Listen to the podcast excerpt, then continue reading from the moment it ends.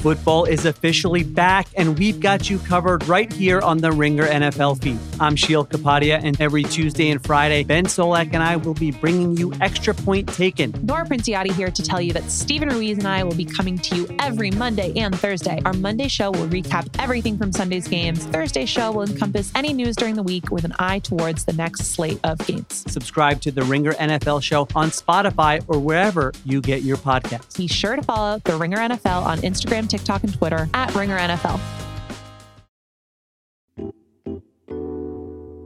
This episode is brought to you by Sonic. Let me tell you a little secret. If you want to end the day on an even better note, get yourself a sweet frozen treat from Sonic.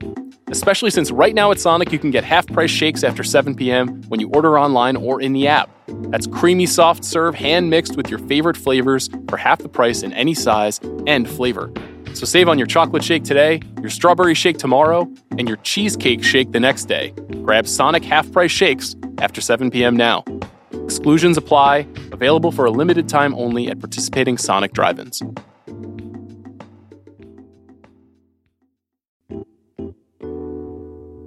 This episode is brought to you by Reese's Peanut Butter Cups. Okay, Sean, top three movie snacks of all time, go. Um, all right, let me think. Uh, popcorn? Obviously, Hmm.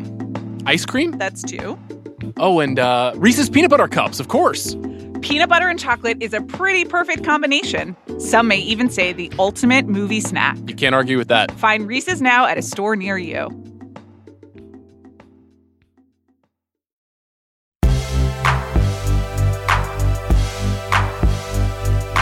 I'm Sean Fennessey. I'm Amanda Dobbins. And this is The Big Picture, a conversation show about David Fincher's The Killer, Fincher's 12th feature film, now available on the Netflix streaming service. It's a delicious piece of filmmaking. We've invited a couple of guests on today to start. The great Chris Ryan. Hello, Chris. What's up, guys? Thank you so much. I, I feel like I kind of crashed this one, but you a, didn't crash, but I you did raise your hand for this one. I did. It's often sort of like a, a spreadsheet, like desperate text message negotiation, and you on No, air I were like, "Can I please come on a this dick podcast?" in this character. Being like, please, rattling my cup at you.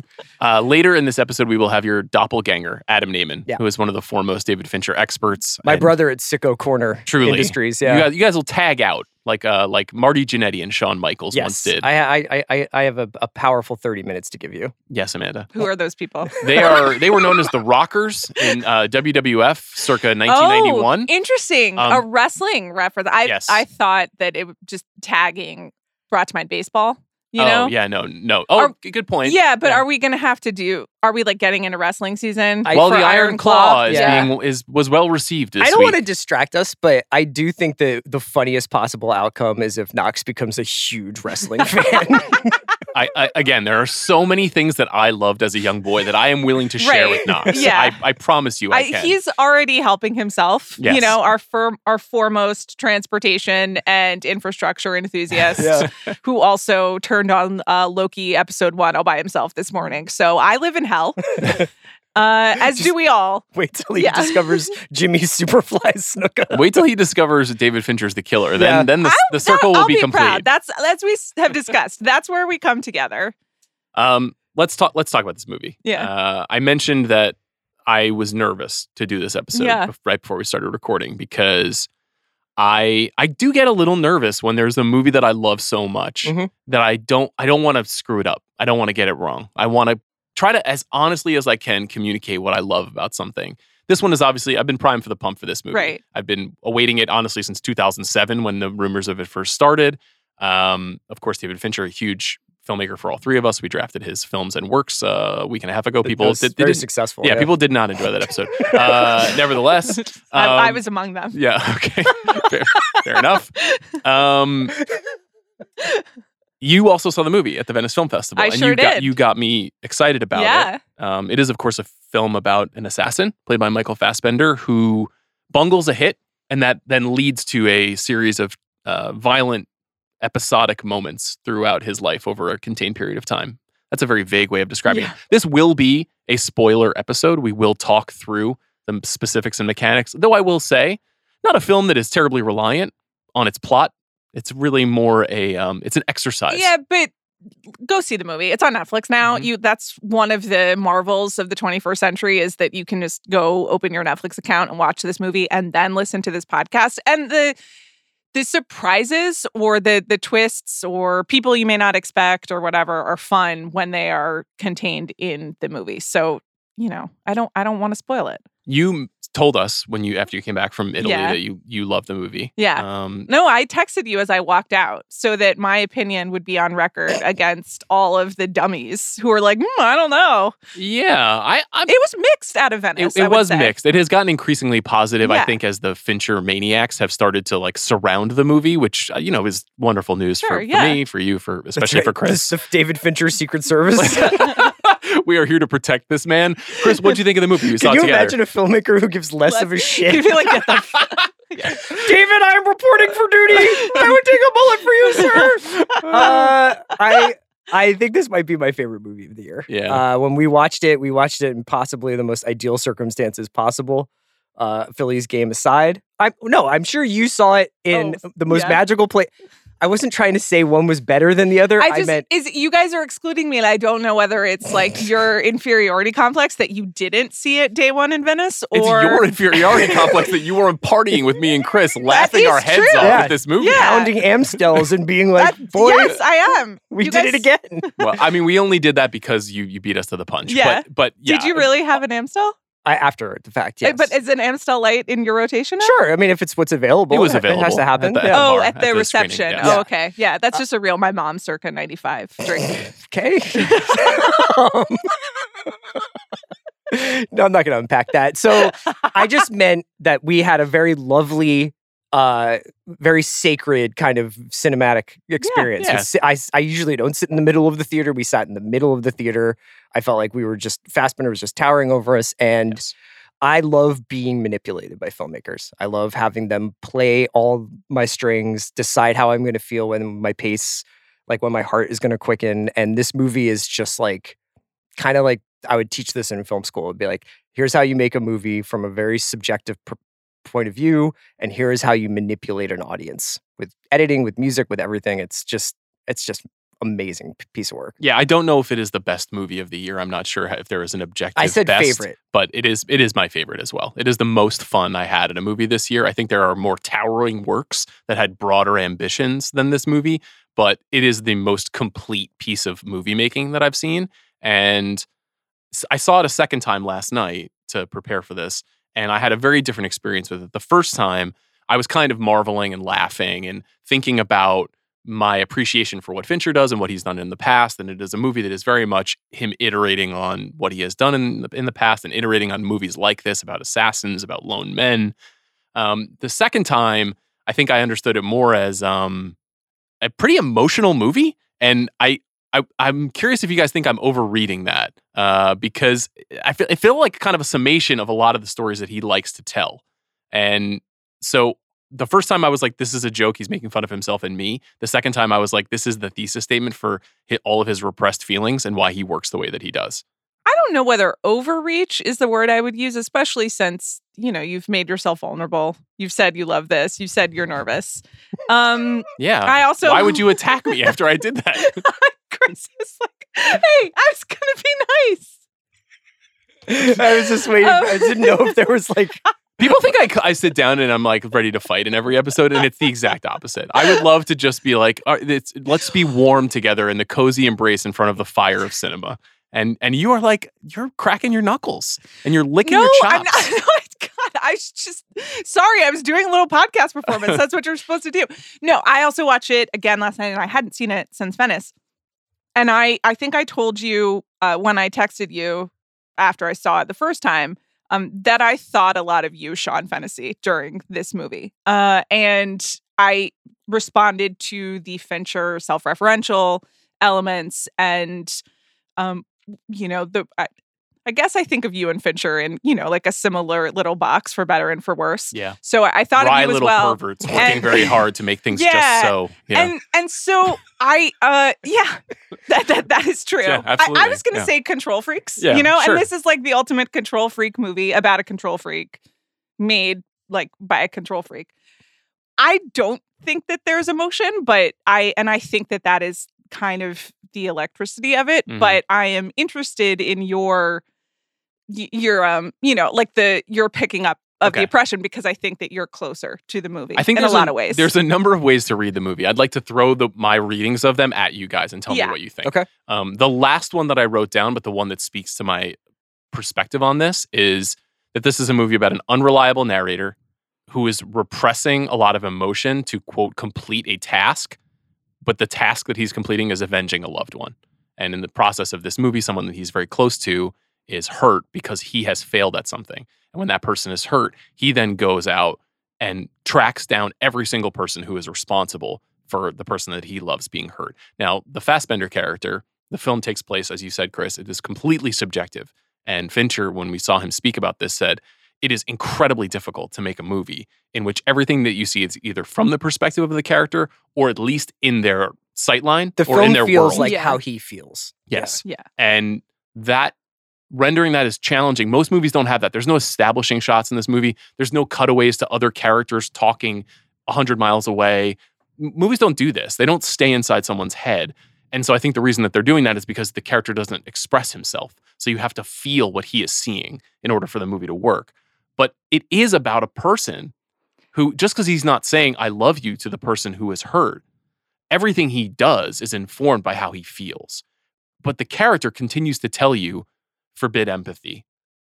Empathy is weakness. You know, that weakness, empathy is vulnerability. All the mantras that he says to himself over and over again is a person saying, like, what's most important is getting the job done so that I can feel better about how I failed.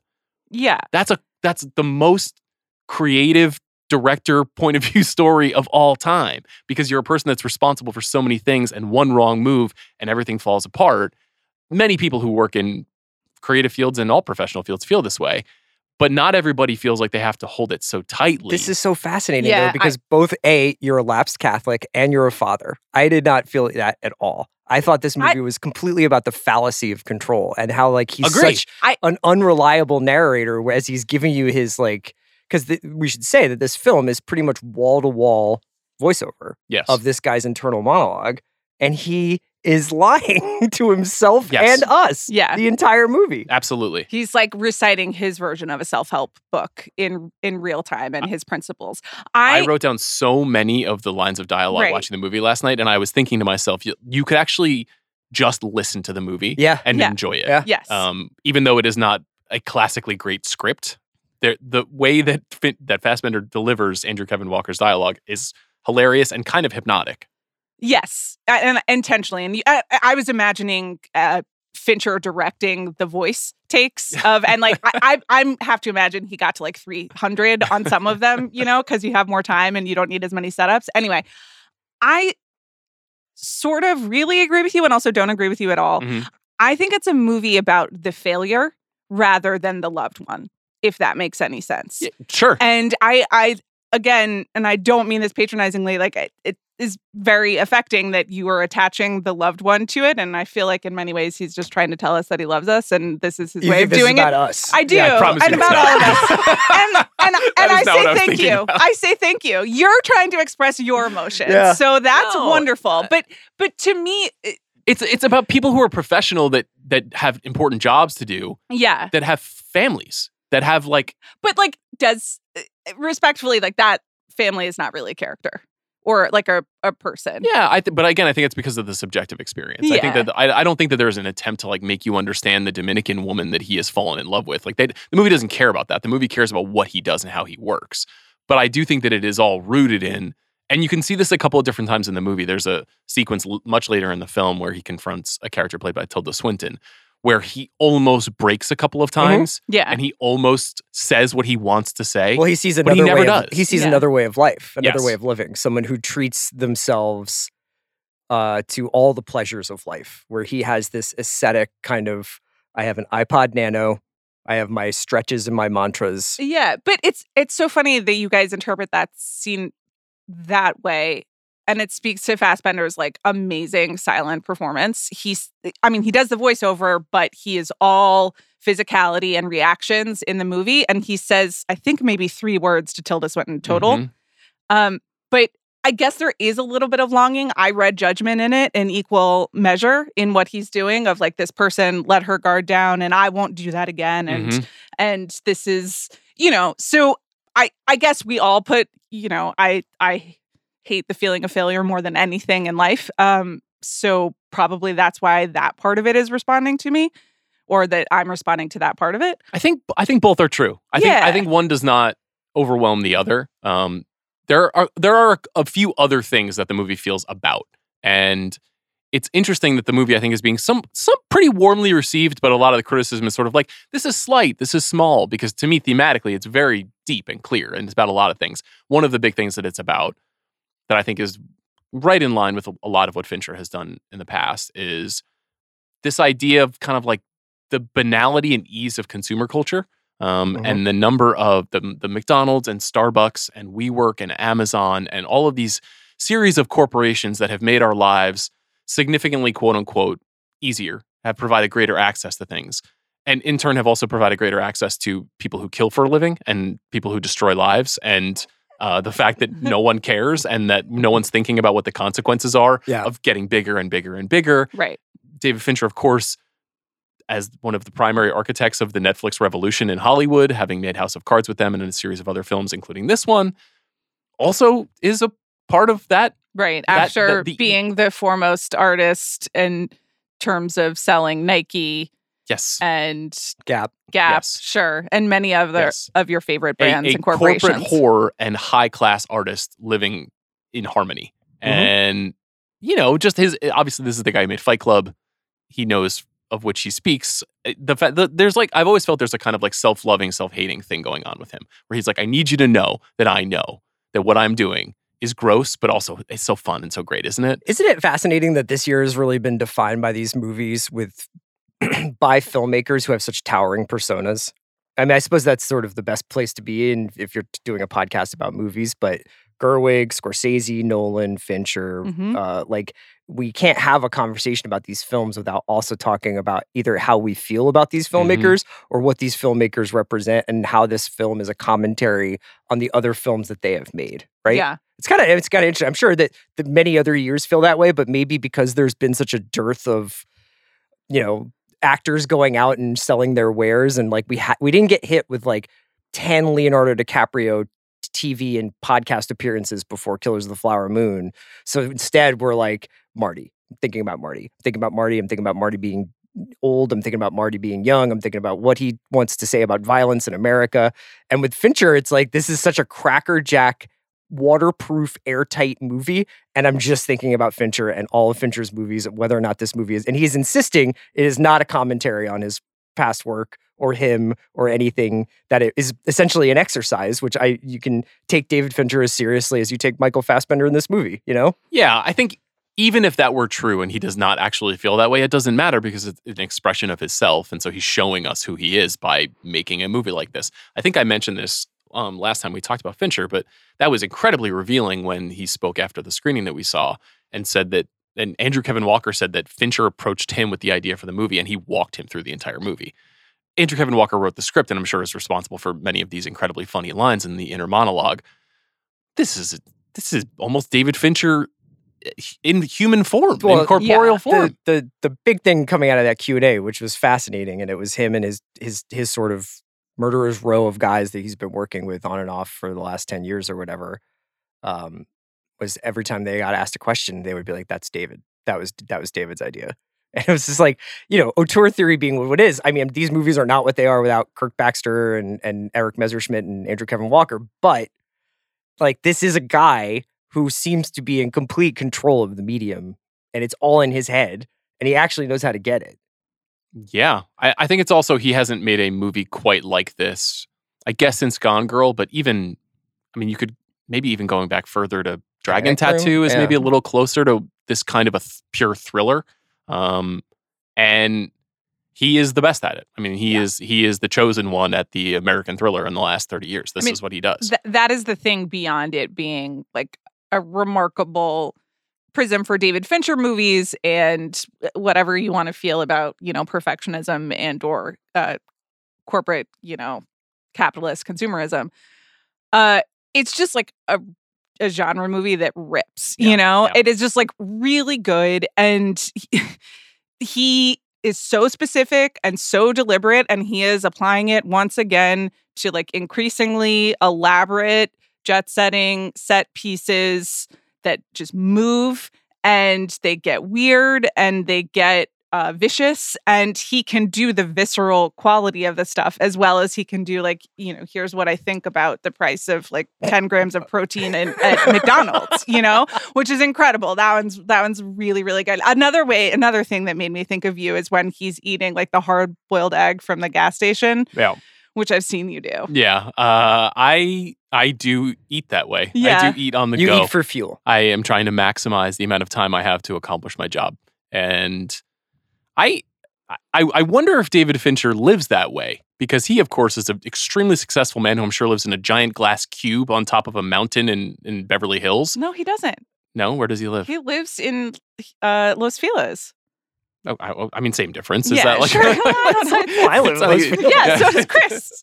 sure, but I imagine he lives inside of Griffith Park, like at the top of yeah, Griffith yeah, Park. yeah, I don't know. He lives. I yeah, yes. But nevertheless, like I wonder. So if he maybe I shouldn't wear my my Fincher is Zaddy shirt to Gelson's because I might bump into him. um, should we should we go into spoiler territory and we'll kind of walk through some of the episodes of the film? Yeah. Um, the film opens in Paris, where Fassbender's character, who we're introduced to via voiceover, is preparing a hit, a hit on a seemingly bus- successful businessman, and it is a, a kind of rear window monkey. You know, it is like an attempt to recreate mm-hmm. the across the the street path vision of what is happening in rooms in another building, and clear homage to that film.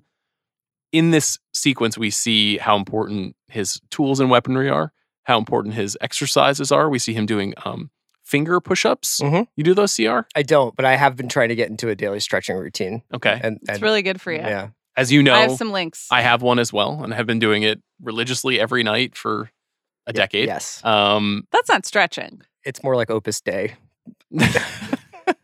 I do. I do do yeah stretching every night. Okay. If I don't, if I do not stretch at night, I will wake up and be unable to Right, walk. right, right, unfortunately right. I thought you were just talking about the like the push-ups and the. I do that as well. I will yeah, say yeah. not to do a digression, but that it's not great to learn stretches from Instagram. I have found that out. the hard way. Yeah. Interesting. Yeah. When there's like a 23 year When old this guy's woman, like, here's how to release your thoracic. I'm like, Oh, uh, no. That doesn't seem like I can Yeah. do this like without some instruction. That's how you tear your labrum. Um, and he, you know, he plans and he plots and he he camps out in a WeWork uh, to to fire this hit. And the hit takes place while the successful businessman is about to engage with the dominatrix. Mhm. And It might- again, it might be his girlfriend. She just could very well be his girlfriend. Um, but, but she is certainly dressed as a dominatrix, and we Sure. see her through this this window pane, and we see that he needs to get his blood pressure down below His six, heart his rate. heart, heart rate Yeah. down below sixty. Um, we see that he has a very specific methodology for executing on his work. He fires and he he misses. He fucks Mm-hmm. up. He kills the woman, but not the target.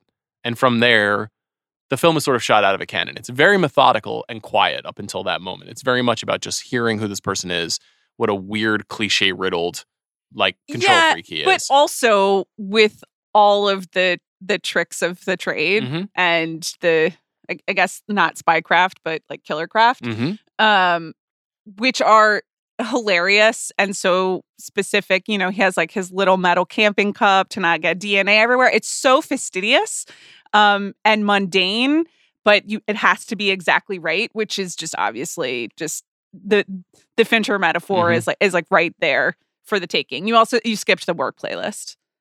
Yeah. So of course, um, there is one artist and one artist only that uh, the killer listens to, and that of course is the the Smiths. Um, it's, is among the funniest things. It's in so cinema funny. history. as you pointed out, he listens on an iPad iPod Nano. I believe it's called Work Playlist. Yes, It is, yeah, but there are others, including yoga playlists. Yes, which I, I wish we could have heard what Yeah. that would sound like. It- what if that was just the Smiths too?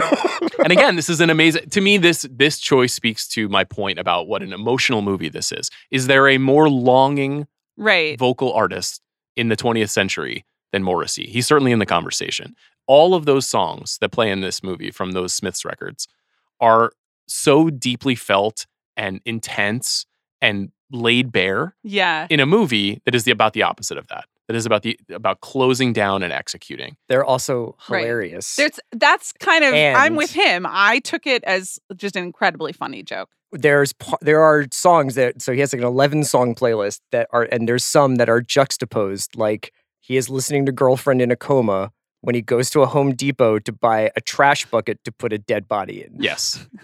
that's good stuff I mean, so the first, the second Smith song we hear is during this attempted hit, and it's "How Soon Is Now," which is maybe the most Yeah. popular Smith song.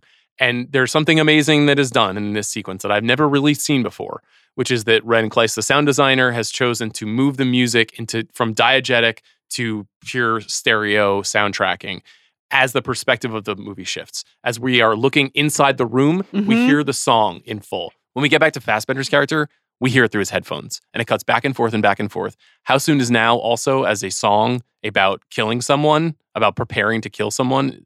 Each song title is literally punning on the scene. there's also another layer to it which is that when he looks through the sights of the gun he hits play and how soon is now starts playing i think i started levitating above my seat by about five or six feet and i was like i didn't know but i was waiting my entire life to see someone get killed to how soon is now and he fincher knows that i am a troglodyte and keeps taking away the serotonin hit of stupid movie making where it's like let's just take a little bit of the sh- like the difficulty of this murder off by like playing a cool song while it's happening. And when you cut back and forth and you don't give me the stereo song, I'm like, I'm aware that my brain is reacting to wanting to have a cool song played while something horrifying is happening. And I feel like I have to take myself out of it and think about it. And that is fucking brilliant. You nailed it. That is exactly what it is. It's like just as soon as we get to the crescendo on the Johnny Marr lick, he pulls it back into Fassbender's ear. Such a smart move. Never seen that before. And also, it is it's it's prodding you and prodding your Yeah. impulses to have an He's like, exciting you know, you moment know when what you, kill. fucking want, you Yeah. dirty little fucker. Yeah. You, want to listen to this song while he shoots this guy. It's really, really fun. And, you know, of course, the hit goes awry, as I mentioned. And then there's this chase sequence. And this is when Chris started kind of like shaking Like, in his yeah, chair. Yeah, yeah. Um, because there's this really exciting, very quick kind of dispensing with all of his materials, Right. packing everything up. He need, I think he steals that motorcycle. no, it's Uh, a rental. It's oh, like a, oh, it's a it's, like a Okay. lime scooter kind of thing. um, oh, so that's what the second lock is? Mhm. Okay. I couldn't quite figure that out because I- he does kind of steal and break into Do things at you various rent times in the film. scooters regularly? No, I have rented a lime scooter. I was also once. Yeah. where? outside of my house just to ride it up and down. I- I Oh, almost got hit okay. by a car and I Okay, never yeah. did it again. You think maybe it was Fincher who was driving past you in Los Feliz? He was like, "That's a good idea for a sequence." um, and we get this breakneck classic chase sequence where Yeah. no one's actually chasing this character, but he feels that he is in purs- under pursuit, and he races across town so he can get to a kind of safe house where he can change and shave and go By to the safe airport. house, you mean a random bathroom, Dirty in a- bathroom. in a tire shop. Yes. Um, whether did he stake that place out? It no, it seems like he brings everything with him, Yeah, but uh, you know who can know? he's a really good traveler, like me. You know, all carry-ons. We're not checking bags. Yeah. well, know? this film then becomes it became interesting to Amanda because it became about Delta Miles Club. he never sits first class. No. You know, he's always aisle and economy plus. yeah, There's that great. but he does go to the lounges. Yeah, sure, because they have showers. Yeah. we have skipped over the moment where he described his look, uh, which is that he is inspired by a German tourist, Yeah. and so he wears a bucket hat and a kind of khaki jumpsuit. which is basically what Right. David Fincher wore to the Q and A after yes, the film. he was Oh, really? dressed very similarly to the Okay. killer. Um, and I mean, so, I was going to say some fashion inspo for you. yeah, there. Not the bucket uh, hat? A man needs a uniform. Yeah. I believe in that. But it's just Um, it's a lot of like performance fabrics. agreed, and I'm I'm You're I'm, getting there. I'm leaning I- further and further. yeah, no, I know. We're getting good. closer. but they're kind of like in neutral colors. They won't show dirt. I d- so here's the thing. Michael Fassbender has an extraordinary physique. He I mean, he is really one of the most well-built humans on earth. It is remarkable. He is a machine. And you can get away with that kind of beige in your 40s when you are that kind of a machine. Myself, not, so much. Yeah, Um, nevertheless, he is kind of anonymous. Fassbender's extremely dry delivery of "No one wants to talk to a German tourist" was one of the funniest line deliveries in years. There are do- there are dozens of, of jokes like that that are s- the flat affectation, but the, the writing is so clever. Bobby, have you ever gone to McDonald's, gotten an egg McMuffin, and discarded with the muffin? N- no, Okay. no, it's coming no. for you. And Bob. I'm, I'm a McGriddle guy myself, so I want all those carbs. Please Oh. give me those Oh, simple yeah. Oh, if you're gonna go to McDonald's, like yeah, you got to get Do the the sin. and, a- and Yeah, a hash you know, brown. like, Don't be a for but, but he's just he's just he's fueling up. This this the he's killer in is fueling up. Like he can get Right. other stuff to eat. That's the funny thing. Is but he doesn't want a baguette. I mean, That's going to also- slow him down. Many, a majority of French people are also in Paris and are just like, you know what sounds great, McDonald's. Yeah. So Yeah, that is that's that's part of the point. I think, Yeah, which is just like you know what everybody wants is McDonald's. Um, so he escapes. He gets on a plane. He feels he's being pursued on the plane, uh, and so when he stops over, he s- spends the night in a hotel room rather than get on the connecting flight the next day to Santo Domingo, which is I guess where he lives. because he clocks someone who he thinks may right? be pursuing him who have who have a particularly uh, interesting sockware. Yeah. there's a lot of focus on the sockware of his potential opponent. Nothing ever comes of that opponent. I loved this little detail rewatching it the second time when he gets into this hotel room at the airport. He orders some room service, gets his room service, and then once the um, attendant leaves, he takes a glass and puts it on the door handle, and then puts the tray underneath the door handle. So if anybody jiggles the handle, the glass will smash and make a noise and wake him up because he is going to sleep in a chair for three and a half hours before getting on his next flight. This man is crazy. This is psychotic behavior. the way you describe it. I know, but you're just like, kind of and like- now I'm gonna do this. And that's it's like this is just like a manual It- for you it- for life. And the the ingenuity of this psycho is very admirable but to no me. one's chasing you, and you're like, I think I might. no put a one's glass- chasing this guy either. That's the thing. The paranoia is real. Lo and behold, though, this is another thing. His um his cautiousness is what leads to the woman that he loves being injured. Because if he had just taken the flight, he may have arrived at his home, which he eventually does in Santo Domingo, and finds that there has been a a, a fight. There's been a, an altercation of some kind in his house. Some it's been broken into. The woman that he loves is not there. There's blood streaked on the mirrors and on the floor, and he's panicked and doesn't know what to do. And again, like it, it guilt, like he did it, like it's his fault. Everything that has transpired to this point is his problem, and he has to fix it. And so he eventually finds his girlfriend in this hospital in Santo Domingo. Great question at the Q and A about this, about the way that the sound design is used. Where like if, when you're in the hospital, you can tell that this is um, more of a developing It's, nation. it's run. It's run on generators. The yes, hospitals. and the weather is very bad at this time, and you can see the power flickering out, and when the lights go out, and then the generators turn back on, and you can hear all of these. There are a lot of little details like that in the sound design and in the way that the film is shot that are really impressive. Um, after he sees uh, his his loved one, who's I don't think gets a name. Does she get a name? no, but he doesn't either. So That's a good point. Um, he really sets off on his mission, and he's going to track down all the people who are responsible for this. he gets many names, I should say. None of them are his real name. Yes, they are all names of 70s sitcom characters, which is an incredible joke. And, you know, of course, is a great read on how the fact that like nobody's paying attention to anything. And Yeah. like they're just assassins also, like, wo- moving through the world using it's Sam Malone as a, their a alias. hilarious joke that like now nobody cares if you're named Archie Bunker. You know, like Yes. ten years ago, fifteen years ago, people were like, "Hey, Archie Bunker." Yes. But now it's like some guy working at Avis counter is like, I don't know who what Alden family. Right, is. we have a dead culture now. We Yeah. were talking about Private Benjamin on the rewatchables the other day, and, and I was like, "There, not a single person under th- under thirty five knows what Private Benjamin is." And and Bill was like, "That's not true." And then we were like, "Craig, do you know what that is?" And he was like, Yeah. "No." Um, and this is the Nancy same. Meyers' only Oscar nomination. We did. We did. We mentioned. we that. mentioned that. Yeah. Um, Okay. I- I'm- it's not. It's not. It's not her fault. I was gonna say it's, I didn't care about Me and Sean yeah, throw our bodies in front of yeah, that one. the attitude was not whether you mention it. My beef is with the Academy, Yes, not with you yes, on that particular Very one. reasonable. Very reasonable. Um, so there are there are one, two, three, four, four kills that come here. Yep. Or four kill missions. Should we power rank them? I kind I kind of wanted to ask you what was your favorite. Uh, I think that the New Orleans sequence is my favorite, which is when he goes to visit Charles Parnell, who is a uh, legal professor and a lawyer, who was his eh, mentor in law school, who recognized a kind of sociopathy in him and said, you know, what's much more lucrative than law is killing people. And so he, they don't really get into any kind of like biographical detail, but that is the implication. And so he is Charles Parnell, uh, who people remember from Top Gun Maverick and you know Mission Impossible: Dead Reckoning, and is a great character actor, and is really getting his getting his chance to show his where wares. He's been plucked by the It's- auteurs. Yeah, it's it's really awesome. interesting. It's yeah. so good. uh, he uh, he gets an incredible scene of just oration, and then he gets several nails shot into his lungs. Yep.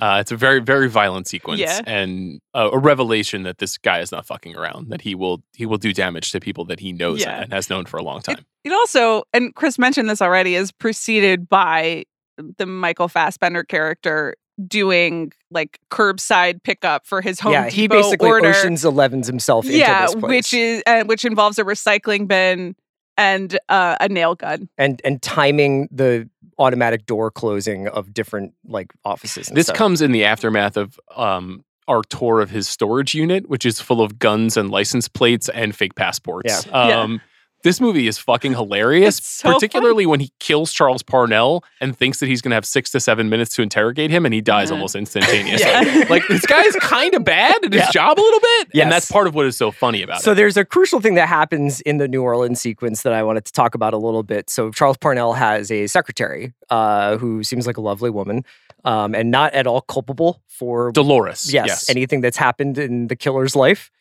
And she, t- I think, take some oxy to to kind Xan- of it's Xanax. Xanax. Uh, I would I would take both uh, Sure, in yeah. this situation. she is zip tied to a bathroom. She zip ties herself She zip ties herself, on his orders. I and mean, she says the most heartbreaking thing in in any David Fincher movie, which is, "I know like basically who you are and what you're going to do to me. Please don't disappear me. Like, please don't make me disappear. Like, I don't want my kids to my not." children. My need- family did the life insurance. Yes. is what he says, uh, or Um, what she says. and You know what he says immediately after she says that in his internal monologue? Forbid empathy. And he follows through with that because he gets what he needs from this woman, which is the rest of the sort of players in this in this conspiracy against him. And there is this moment where they seem to be having a s- relatively sincere connection. Fincher also, more than any other character, dwells on Dolores's terror and her Mhm. fear and her She gets the sole non-subjective moment in the movie. Yes. when she sits alone in the car and attempts to break free and, and starts screams screaming at the top of her Yes. lungs to try and So interesting and that choice. no one's there. Even though a guy had been walking his dog a minute ago, like no one walks by, nobody cares. He brings her into the house, gets what he needs, and at the top of the stairs, snaps her neck and pushes her down the stairs so that it will look like she fell. Um, but the reason why I responded so much to this scene is the same thing for the how, how soon is now moment, where you're like, ah, it seems like Dolores and him are really getting along. Maybe he's going to see the light yeah. and like give her a break, and maybe he'll just like muzzle her and put her somewhere where she'll be found in three days. And it's like, nope, that's not what happens. In his way, though, he does give her a break. Right, yeah. I mean, a literal neck break, but Yes. also he. But it's the same thing that you're like. I think that's the conversation that he, the director, is having with the audience about their expectations and about their sympathies and about their.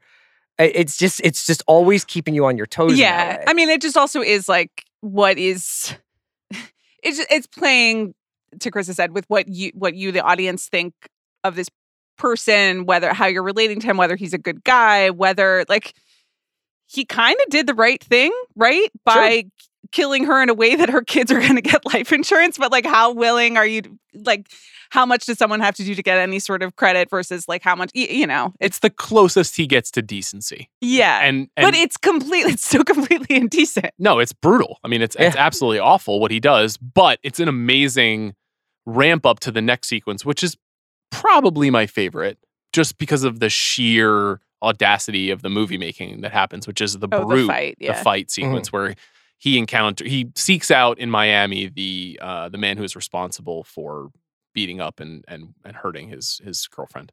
And again, I thought you made a great point, which is like this is this jet setting idea of like each kill sequence is a different place, and we feel that we are in the place.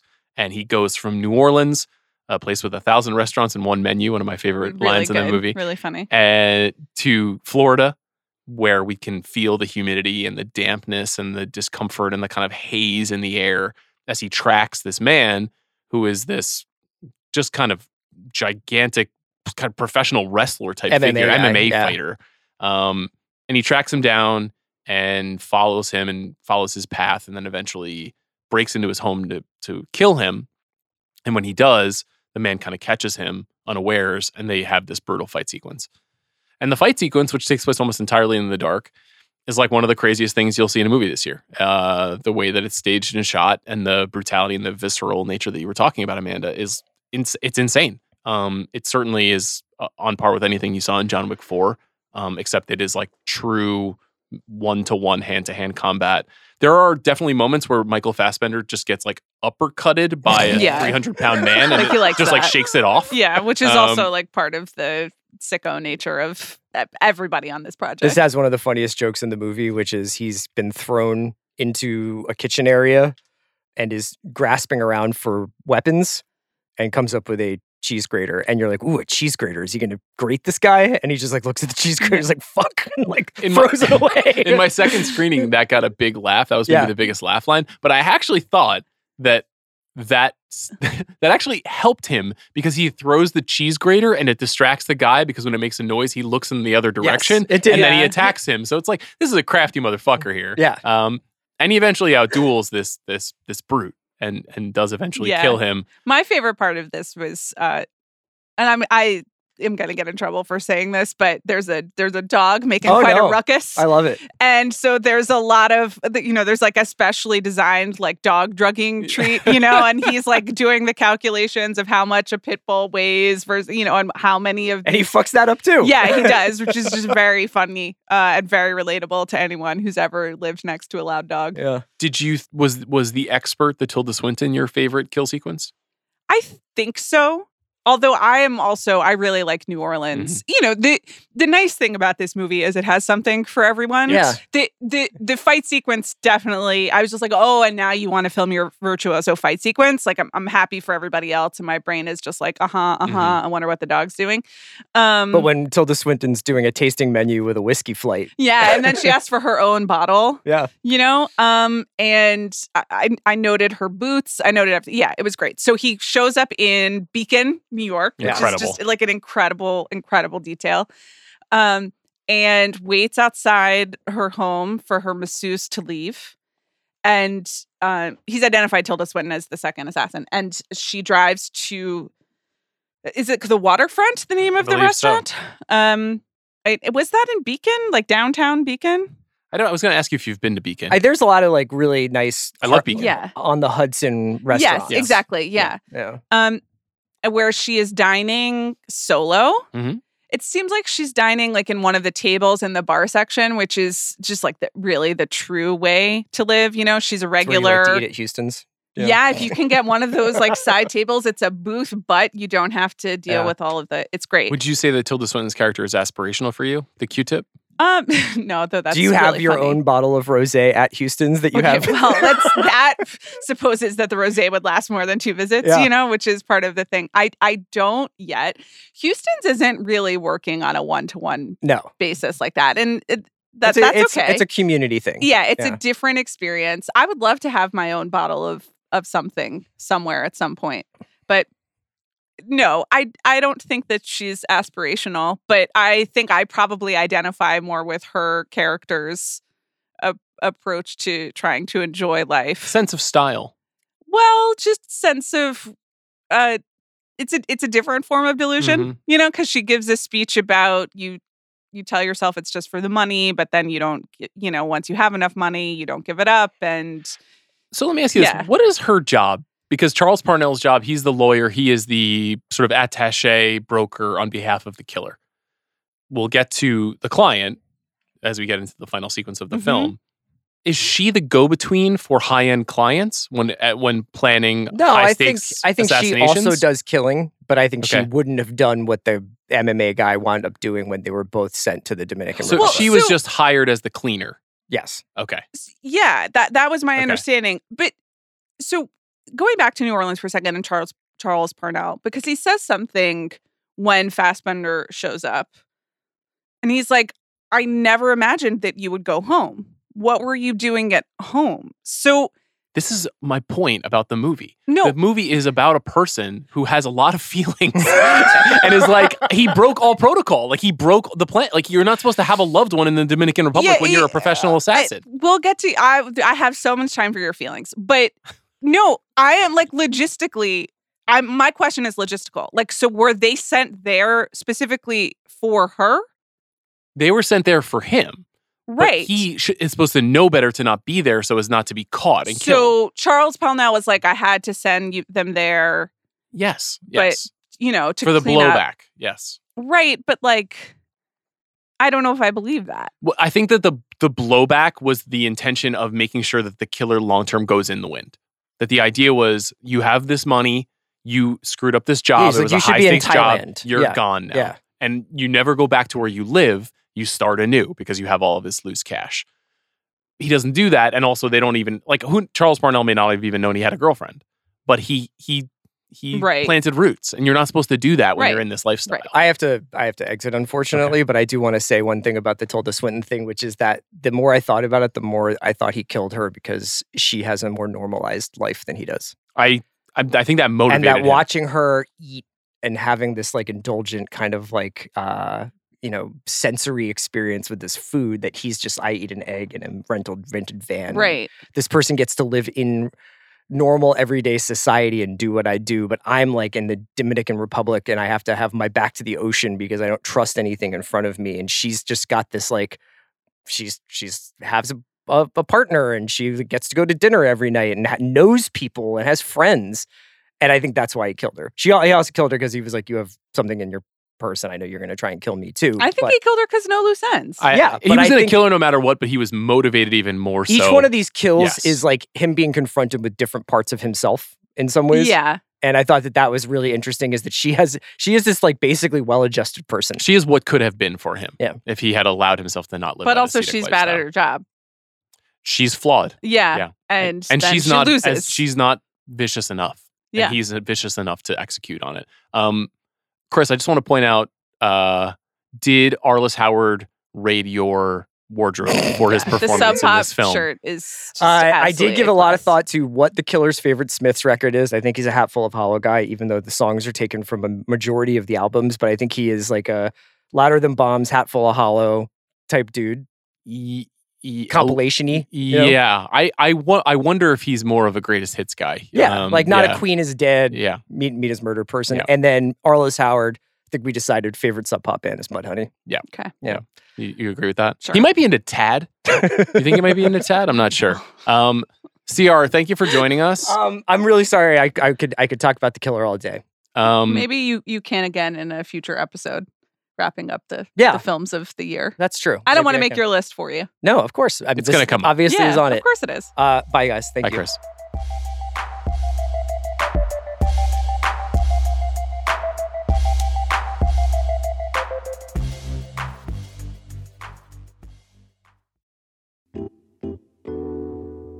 This episode is brought to you by Mint Mobile. Spring is such a refreshing time of year. Flowers are blooming and you're getting your house in order. But now is also a good time to take a second look at your wireless plan because you might be overpaying. Right now, Mint Mobile has unlimited talk, text, and data plans for $15 a month when you buy a three-month plan. To get this new customer offer, go to mintmobile.com slash big pick.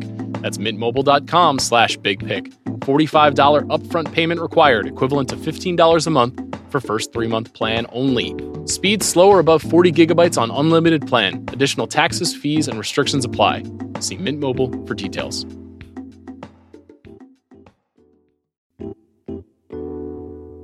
This episode is brought to you by Sonic. Let me tell you a little secret. If you want to end the day on an even better note, get yourself a sweet frozen treat from Sonic. Especially since right now at Sonic you can get half price shakes after 7 p.m. when you order online or in the app. That's creamy soft serve hand mixed with your favorite flavors for half the price in any size and flavor.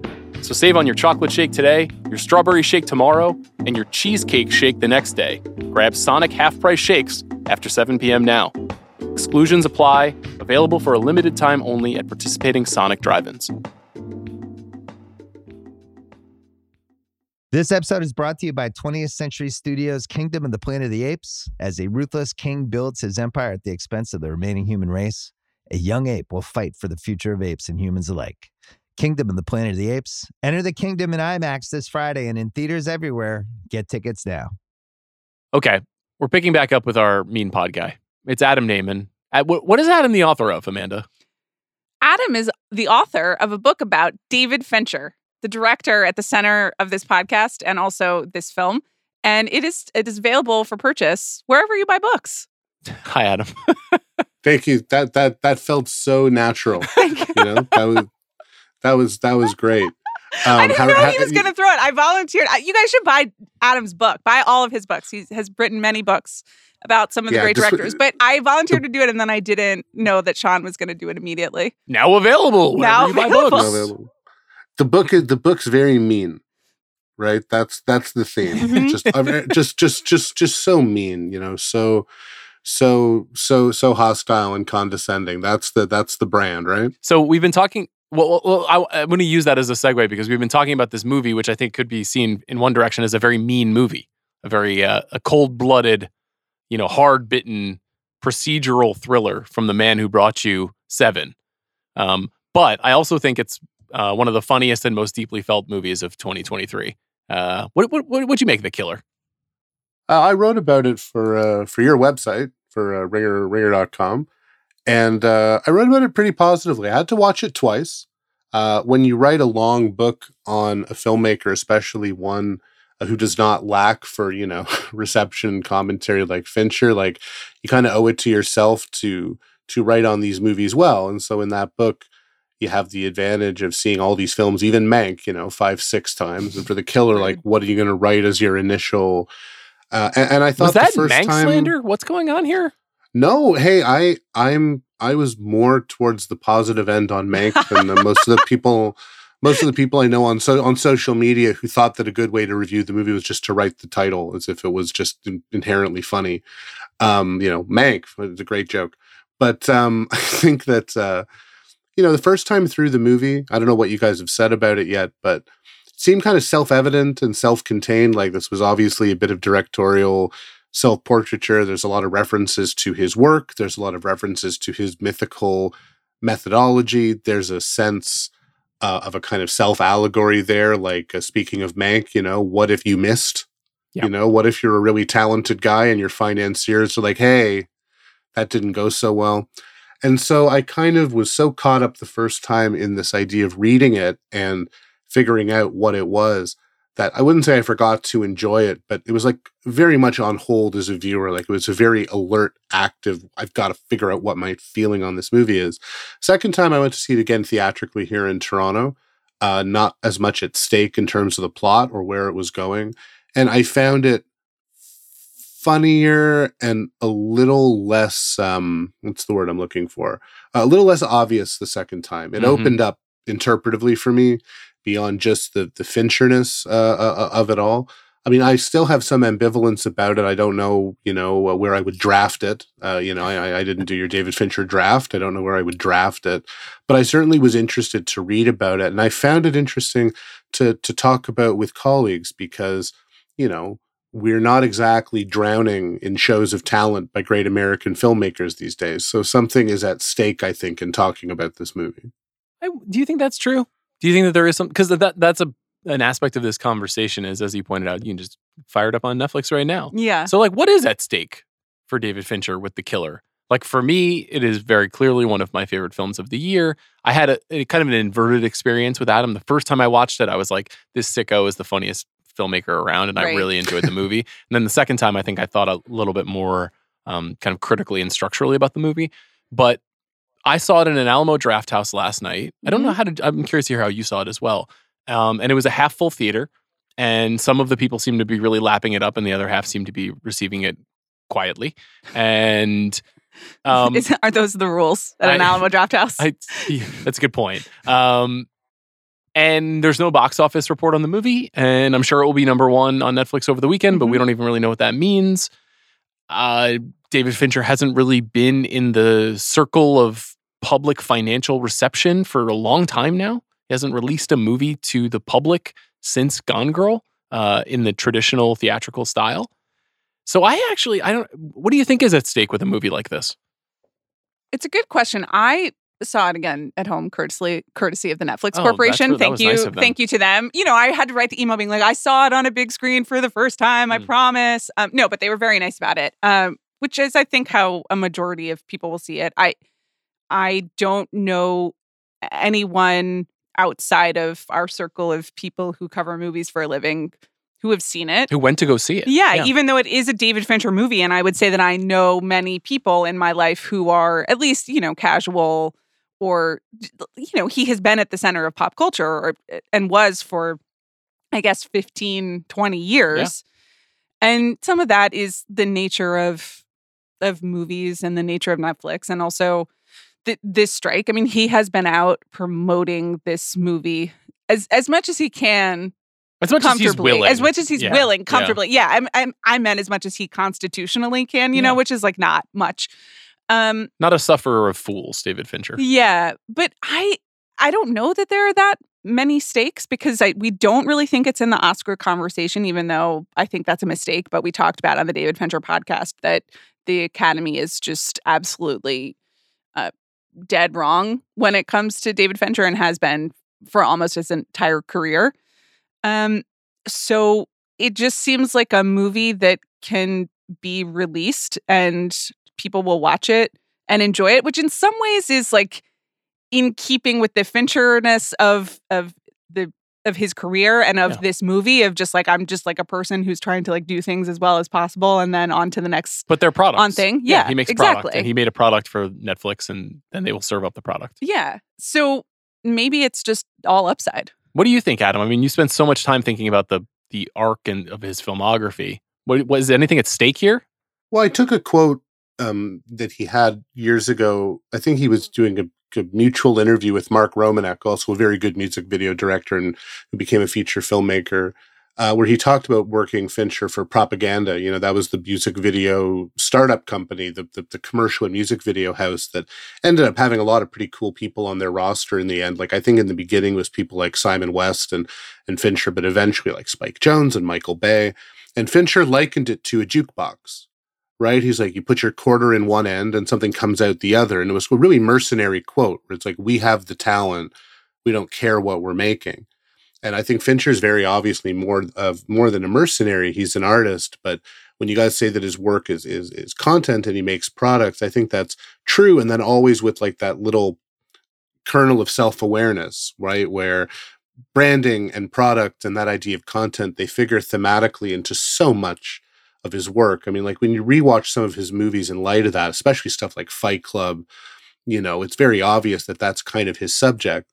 So when you ask what's at stake in The Killer, I think of lines from the movie like when uh, Fassbender's talking about all the people who are born and die every day, and he's like, "I'll never make a dent in those metrics." Yeah. you yeah, know? of course. Yeah. like if you like if you think about that as a sort of uh, you know quasi Fincherian or quasi confessional line, it sort of suggests this mixture of cynicism and resignation about what it is to to make something now and how hard it is to make sort of uh, an impact. I mean, I think that what's at you know, kind of what's at stake is what does it mean that some of our best filmmakers are working for streamers in the first place because they get the blank check and they get the opportunity to make uncompromised work at a moment where studios seem terrified and allergic of anything good. But then the movies become weirdly ephemeral and kind of lost. You know, we talk every year seemingly at the end of the year, since especially since I started doing these year end pods with you guys where, you know, The Irishman is in the conversation. That's one of the films of the year, or The Ballad of Buster Scruggs, or even something like Roma. And yet, these movies don't seem to belong to the real canon Yeah. not because they're bad. Not putting them down.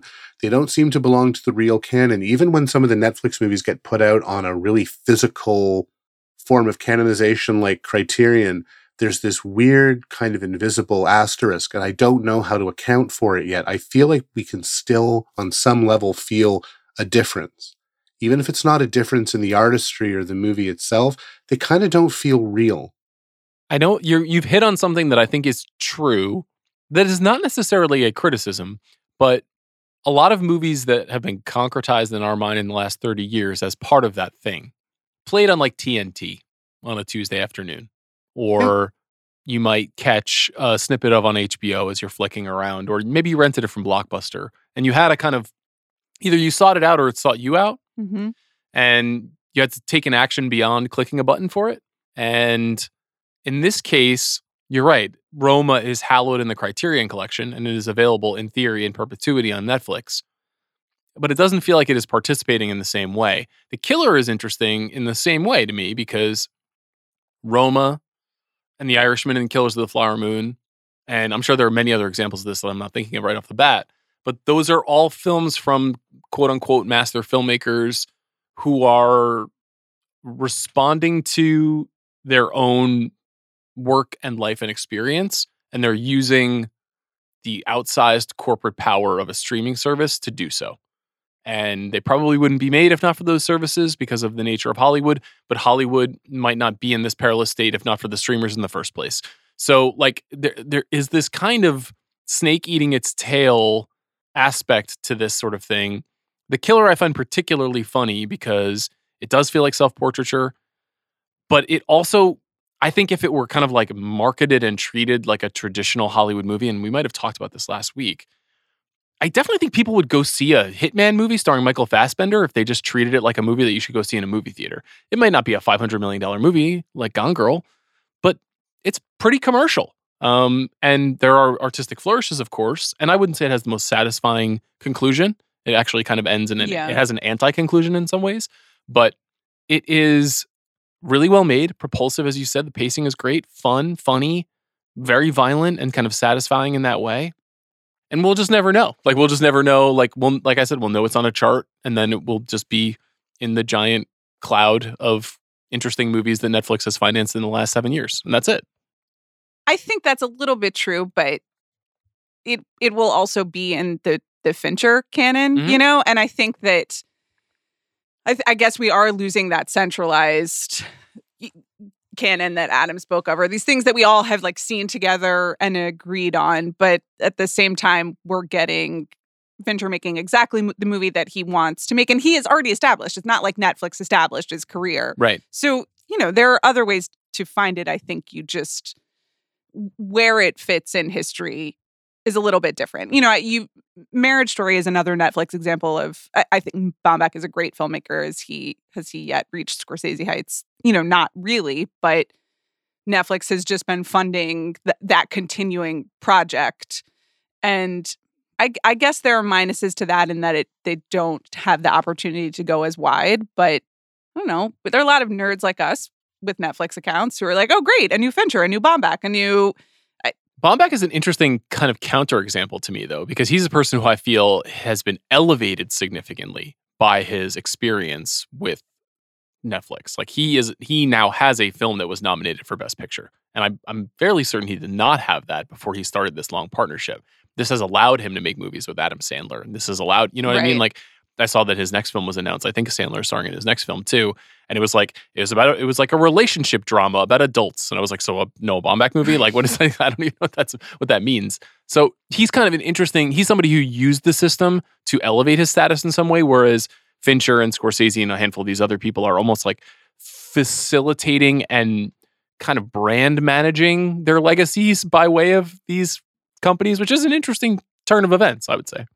But I mean, like thinking specifically about Fincher, I mean, you know, one of the things that is true about him and the degree to which this is like myth making or image management or received wisdom is is is fascinating. But it's like there's the chip on the shoulder and the primal scene of Alien Three, right? Where it's like the contradiction of you're drafted to the big leagues, you're given sixty million dollars for a really valuable franchise, and then you have producers calling you like you're a shoe salesman on the phone, you know, on these conference calls, which he never got over. That one of the producers of Alien was like, "You sell shoes, like shut up," you know. And it's like the chip on the shoulder is interesting when you're working for a studio, whether it's a major or a minor, or whether you're looking for fine to put financing together from distributors. There's something about Fincher's movie movies. I'm not saying actual movies because Mank and The Killer are actual movies, and Amanda put it very smartly where she's like, it's part of the Fincher canon. They'll never become obscure because he's a major auteur and people write mm-hmm. 70,000 word hardcover illustrated books about him. Who would do that? Available that sort wherever of you buy books. but there's something about a movie like Seven where it's like a miracle that it ever got made, not because he had a blank check and total control, but because he had to find ways to completely micromanage and control that movie against all common sense. And Netflix is kind of the absence of common sense, right? Netflix is really just like, here is the complete budget of a movie, you know, go for it. And I don't think it makes the work lax or lazy or less impressive, but it contextualizes it differently. It's like spending the reward instead of building the brand in the first place. And that's why I think he's thematized and turned into a subject that weird idea of you have total control and your financiers have total faith on you in you and then this weird narrative of like he just misses like did you guys talk about this when you talked about the movie We That- did. Yeah.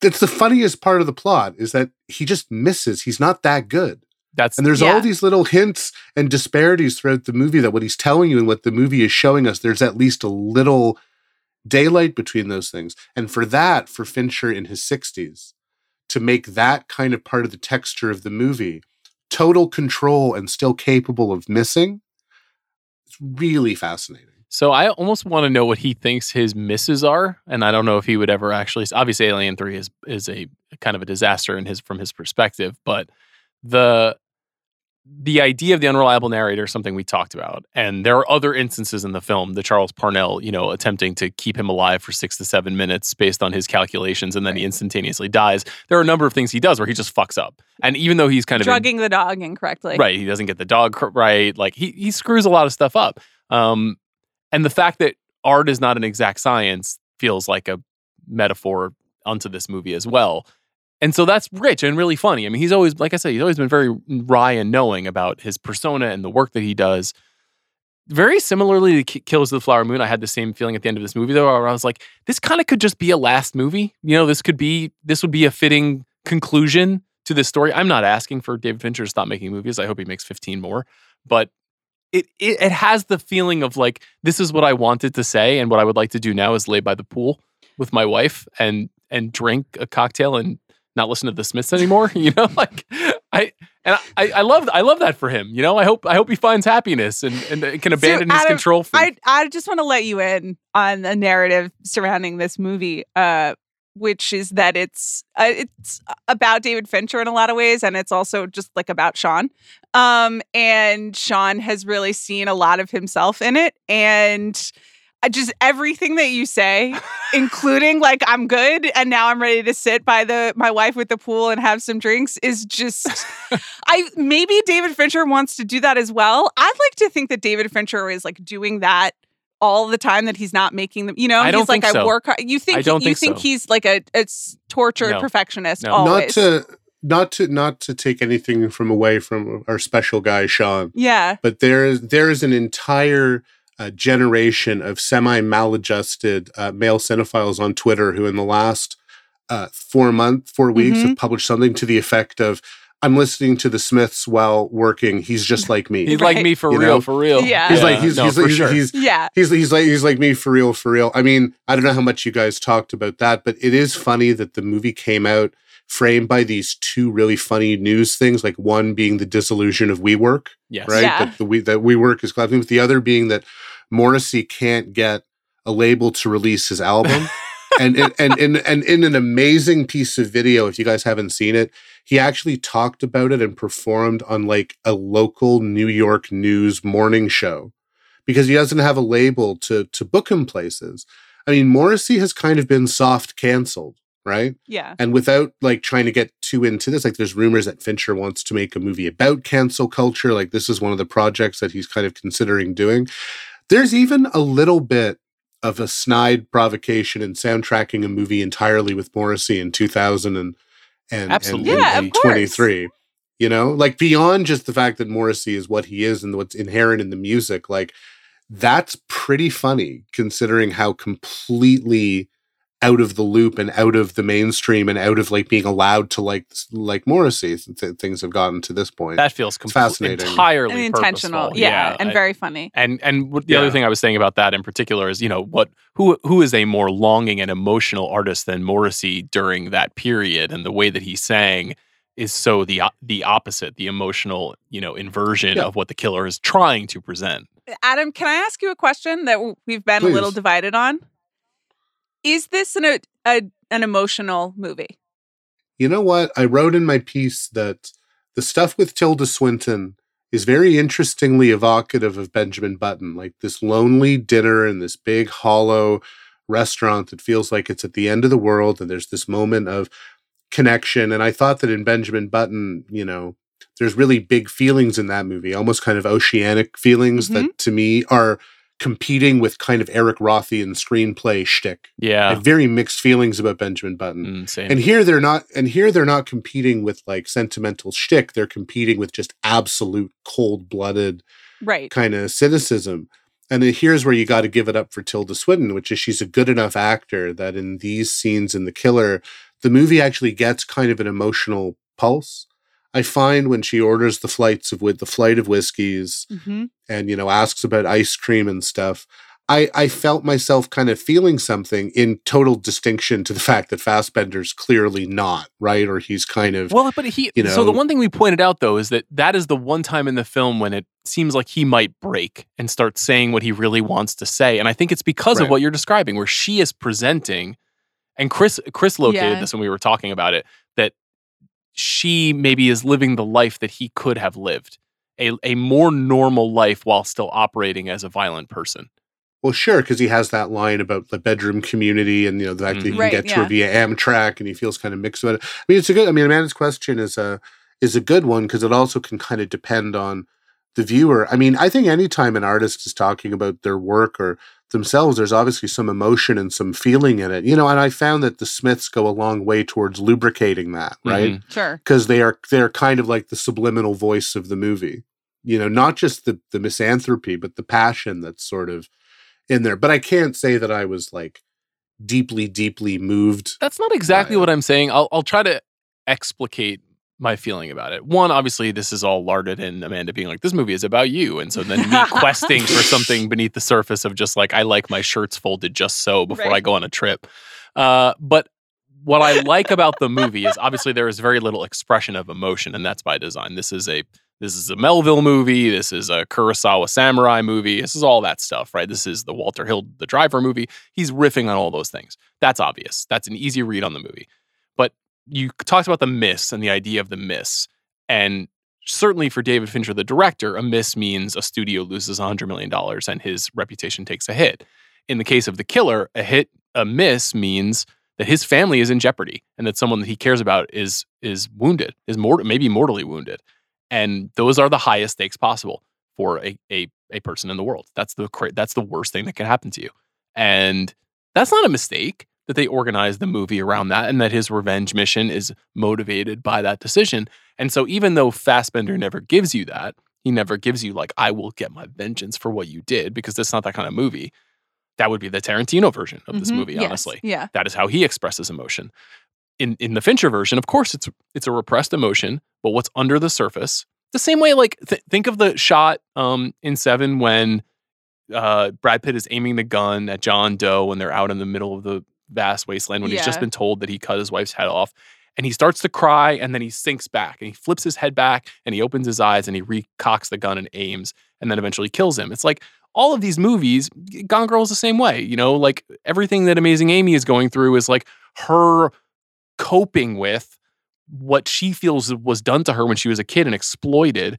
And he's trying to locate that without ever letting her break the facade. Like he does this over and over Yeah, again in all yeah, of his yeah. movies. So it, to me, it just feels like a continuation of a theme about people who don't say what they're feeling and either push all their feelings into their work or into the things that give them pleasure. Sometimes those two things are correlated. And so I feel like it is a very, it is not just a thematically coherent movie with his work. It's like a thesis in a lot of ways. Again, I, if I'm overreading it, I I feel comfortable with people saying that to me, but, and I don't know if he even specifically feels this way, but I feel like I'm right in reading it that way. Well, well, conscious and unconscious with him are fascinating because, like, you look at a movie like Room 237, that movie could only be made about Stanley Kubrick because people assume everything has intention. Right. There's other filmmakers where part of their filmmaking myth is that there's a certain amount of improvisation or a certain amount of discovery. Like, people don't put Cassavetes under that same kind of microscope or Elaine May under that same kind of microscope. It's a different kind of filmmaking with Fincher because everything is so controlled because he's the kind of filmmaker who will put a sign on a wall. Like in um in the social network there's like that half second shot during one of the party montages. There's a poster on the wall that's like boobs versus brains or whatever. And Yeah, you're like you know yeah. you know that that was fussed over forever because he's a semiotician. That's he's an ad man. So that idea of subliminal meaning that half second shots can sort of be legible right? You want to sort of go it's all meaningful. But you know some of it might be uh, unconscious. I think the reason he likes serial killers so much, I've joked about this in my book and in other articles, is because consciously or not, he's a recidivist. He repeats himself. He repeats compositions. Yeah, He totally. repeats character types. That's why his movies about serial killers are good because they get the psychology. So if there's emotion in the movie, whether it's conscious or not, but you know, I found Mank, which I don't make fun of. You know, I I found Mank to be quite an emotional movie too, not just for the Yes. obvious, not just for the obvious reasons, but again having to do with your art and your craft and your voice within within an industry. So I don't think you're you're overreading it at all. But of course, his stature obliges us to have something to say, and that is sometimes antithetical to the idea of a lean, mean genre entertainment. Yeah. Because when we romanticize those things, we're kind of thinking of movies without obvious authors. Sometimes we're like just like a like a EuropaCorp five million dollar hitman movie from the early two thousands or something. Yeah, I, I we didn't really get into this when we last spoke about him last week, but I think that the dual entertainment is kind of his mode. His whole pursuit is to make a movie that could be just perceived as a conventionally entertaining hitman movie if that's what you want. Absolutely. And that he knows that that sells, that that's the good sneaker commercial. But he also knows that he loves Alfred Hitchcock. And what does Alfred Hitchcock do? He makes conventionally entertaining movies that have deep, confused emotional themes that is an artist trying to explore how he feels about the world, sexuality, violence, all these great uh, big ideas about life. And so he's always pursuing that in some way. I think obviously there is a kind of coldness to the execution of all Fincher movies. So if you're like, this is a big emotional teddy bear of a guy, he's obviously not. right. But I think that he chooses projects now based on whether or not he can kind of get his feelings up about them. And I felt like Mindhunter and Mank and this are three movies slash series about kind of like what is it all for? And that I feel like he's kind of circling the idea of like, what did I really devote my life to? Yeah. I I guess it's funny because during our draft, you quoted a separate line from this movie, which is skepticism often gets confused for cynicism.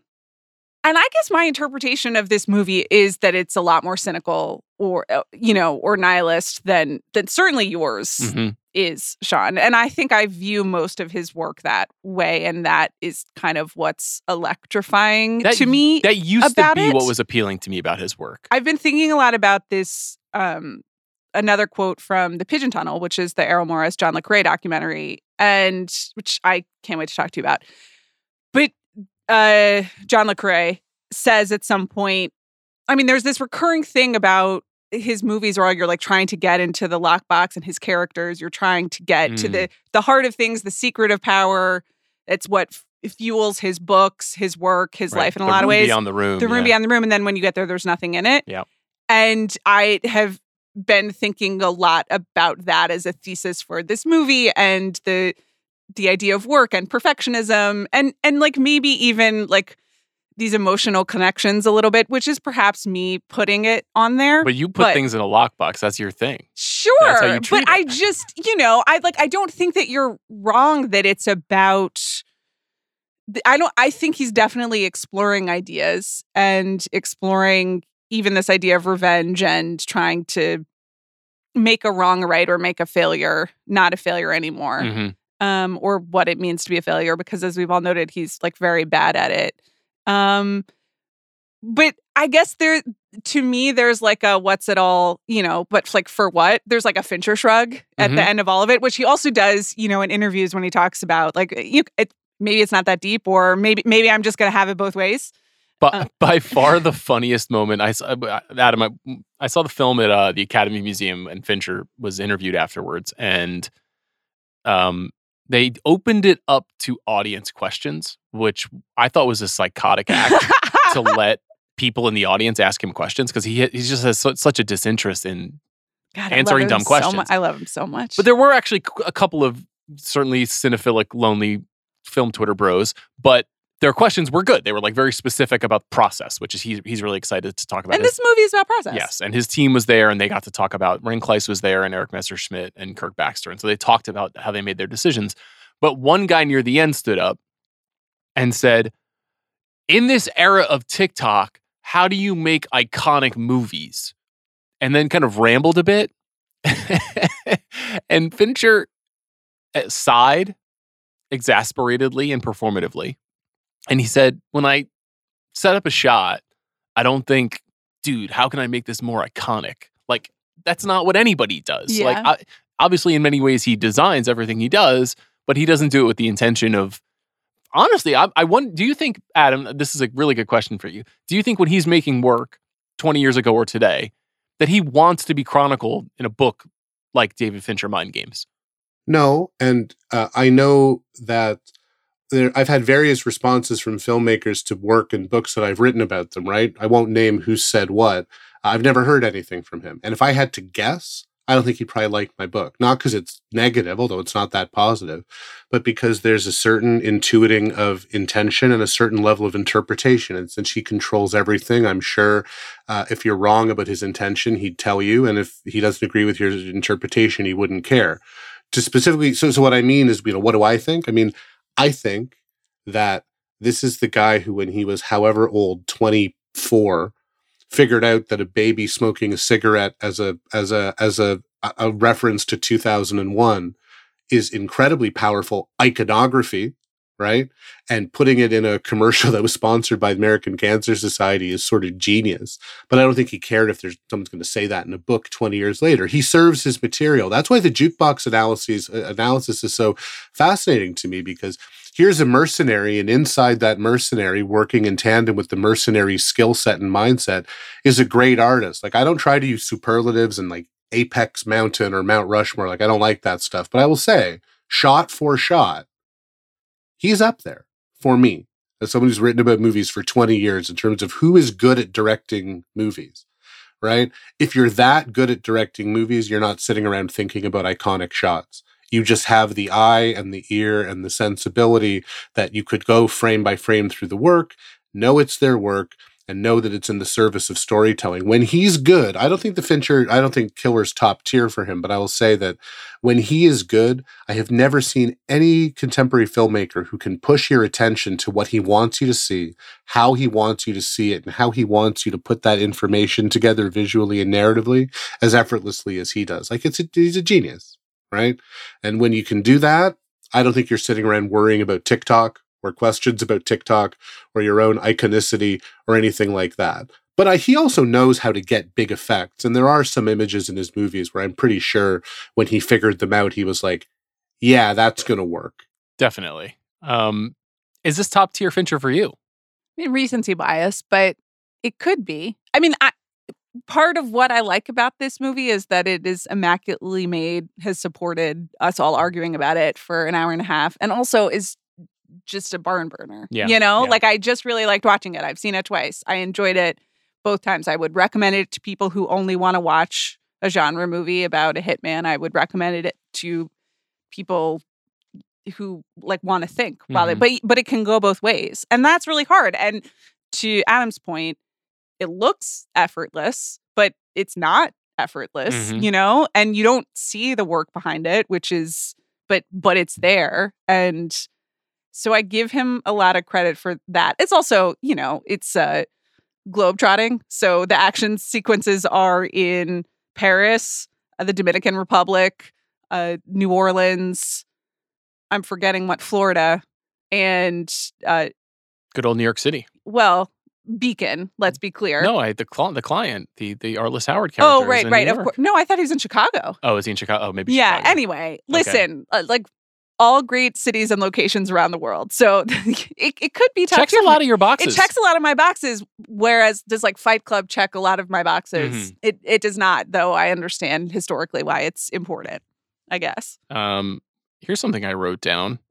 This movie would make a neat pairing with Fight Club, two very funny films about Yeah. sociopaths whose inner monologues rationalize brutal violence as expressions of a personal mission. I wrote in the piece that they're very close because of the complicitous narration. Yeah. Yeah, they're they're they're connected. they're the two Fincher movies that are driven by first person narration and a first person narration where the tone is you're with me, Yes. Yeah. Right? You're you're you're with me and in Fight Club that facilitates this major twist about the nature of reality. I find the nature of reality in The Killer is interesting not because it goes into flights of magical realism or hallucination like Fight Club. It's sort of an objective movie, but underneath that objectivity, it's such a surreal view of existence. You know, I mean, in Fight Club, the Edward Norton character is like building the model home, but at least he has a home. I mean, the killer is these completely transactional, liminal spaces, hotel rooms, airports. He spends time in the car. When he goes into people's homes, he's like breaking their necks and kicking them down the stairs or blowing them up with a Molotov cocktail. Like no one lives anywhere in this movie. But the, the interesting No- thing about that movie is that Fight Club is a movie that is sort of about a person who's having kind of an extended psychotic episode and has dual personality. And the killer is not. I think there may be something wrong with Fassbender's character, but in theory, he is a functioning member of society. He murders people for money and is incredibly fastidious in his actions to the point of parody. But he's just a guy doing his job. You know, Fight Club is about the breakdown of society and the the male psyche. The killer is about a guy who's like, shit, I fucked up at work. And that's that's amazing to come like 20 years later and land there, you know? Yeah, well, I mean, a lot of people have pointed out the gig economy thing, and I love that even though he's, you know, obviously got a certain amount of control and the advantage in most situations, he's always in these very servile disguises. You know, he's a delivery man, he's a he's he's a driver, you know, that kind of of of, of anonymity. You know, the one joke that didn't land, I don't know if you guys talked about it, it didn't land just because it was done in another movie that people probably forgotten even exists, but the whole uh TV character aliases thing. That was a that was a joke in the Cable Guy. It was. That was that that that, that was. was. a, that was a that was- that was a joke in the Cable Guy. Just to give credit where it's due. It's true. And, I think it was seemed- it 50s TV characters in that movie and this was 70s and 80s TV characters in this movie. Yeah, that was the one kind of pop culture joke where I get it. I mean, you get it from the beginning. But unlike the Smiths, where I laughed every time, every time there was a Smiths cue, I was like guffawing. I didn't laugh at the TV character uh, names in this, but every time there was a logo in this movie, I laughed because Mhm. they were deployed so well. The Amazon Dropbox thing is so funny. The lockers. It's brilliant. the the Amazon lockers is is is is so funny when you sort of talk about you know uh, products on demand and also weirdly instructional. I hope a lot of buildings are reevaluating their Yeah. security after the killer is a, Have you acquired a fob copier? a fob copier.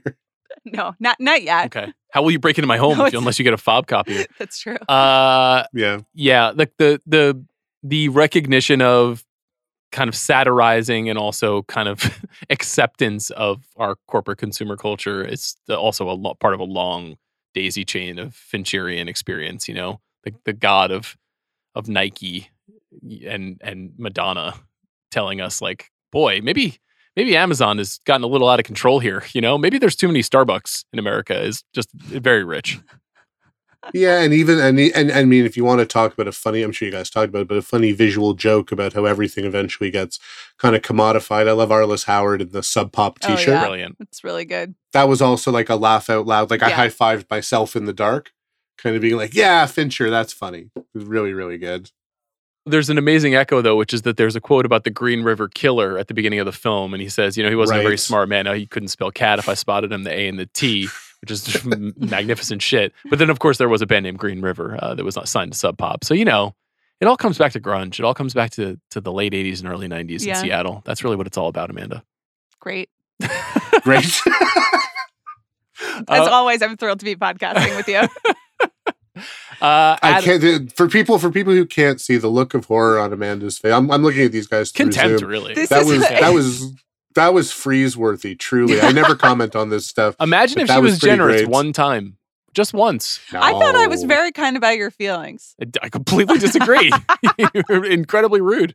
You have to forbid empathy. Empathy. Yeah. Empathy is weakness. Stick to the plan. Stick stick to Right? the plan. Stick to the plan. Don't improvise, anticipate. You know, that's what I have to do with you every twice a week for years. Uh, Adam, any closing thoughts on the killer and David Fincher? Uh, no, you know, uh, thank you guys for having me on to to talk about it so so meanly and so high handedly for all my favorite for all, for all my favorite listeners of the. I told you that I ran into someone uh, the last time at TIFF who listened to the podcast. Was like, you're not mean. I was just in New York recently doing stuff at the NYFF, and a couple of people were like, oh, I, I hear you on the big picture. I'm like. Yeah, am I mean? They're like, no, you seem very nice. I'm like, thank you. Yeah. You know, I appreciate that. You're a you nice. know? You're just like David Fincher. You're a nice guy, but with a wicked blade. You know, when you cut, you can really cut. Wick, Wick, you know, Wick, Wicked, but you know, st- standing outside the New York Film Festival premiere of Ferrari is where someone like me gets recognized. Nowhere else in the, the civil in the civilized world. I, I'll be perfectly honest with you. Alex Ross Perry made this exact same joke when he was on the show two weeks ago. He was like, "You know where I get recognized is outside NYFF, and they tell me I heard you on the big picture." Oh well, you know, You're in great I- I- company. Alex, A- Alex and I go way back. Uh, thank you guys for for for having me on your show. I appreciate it. Thanks, Adam, and you'll be back uh, early next month when we talk about the best movies of the year. I will. I'm allowed back. Please come back. Yeah, you're on the schedule. Oh man, that's awesome! I can't wait. I have to see some movies I like. I gotta, I gotta go. Find, I gotta go. I gotta go. I gotta go find some. I gotta go see what. I gotta go see what is TV allowed. Can we talk about the curse? Uh, perhaps. I think I will be on the Ringer Podcast Network. Yeah. Yeah, because that that's good. That- anyway, that is- I'll- Yeah. Thanks, Adam. that's good. Bye bye, guys.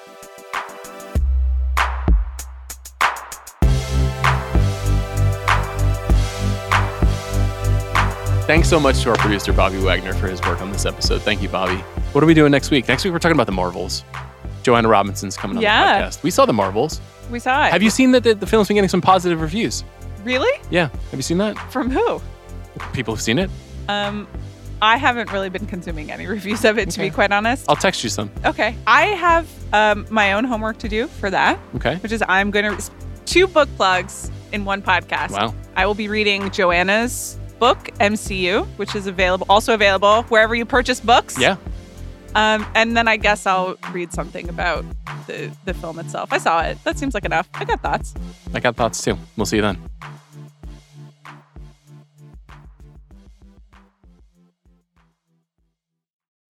This episode is brought to you by State Farm. You might say all kinds of stuff when things go wrong, but these are the words you really need to remember. Like a good neighbor, State Farm is there. They've got options to fit your unique insurance needs, meaning you can talk to your agent to choose the coverage you need, have coverage options to protect the things you value most.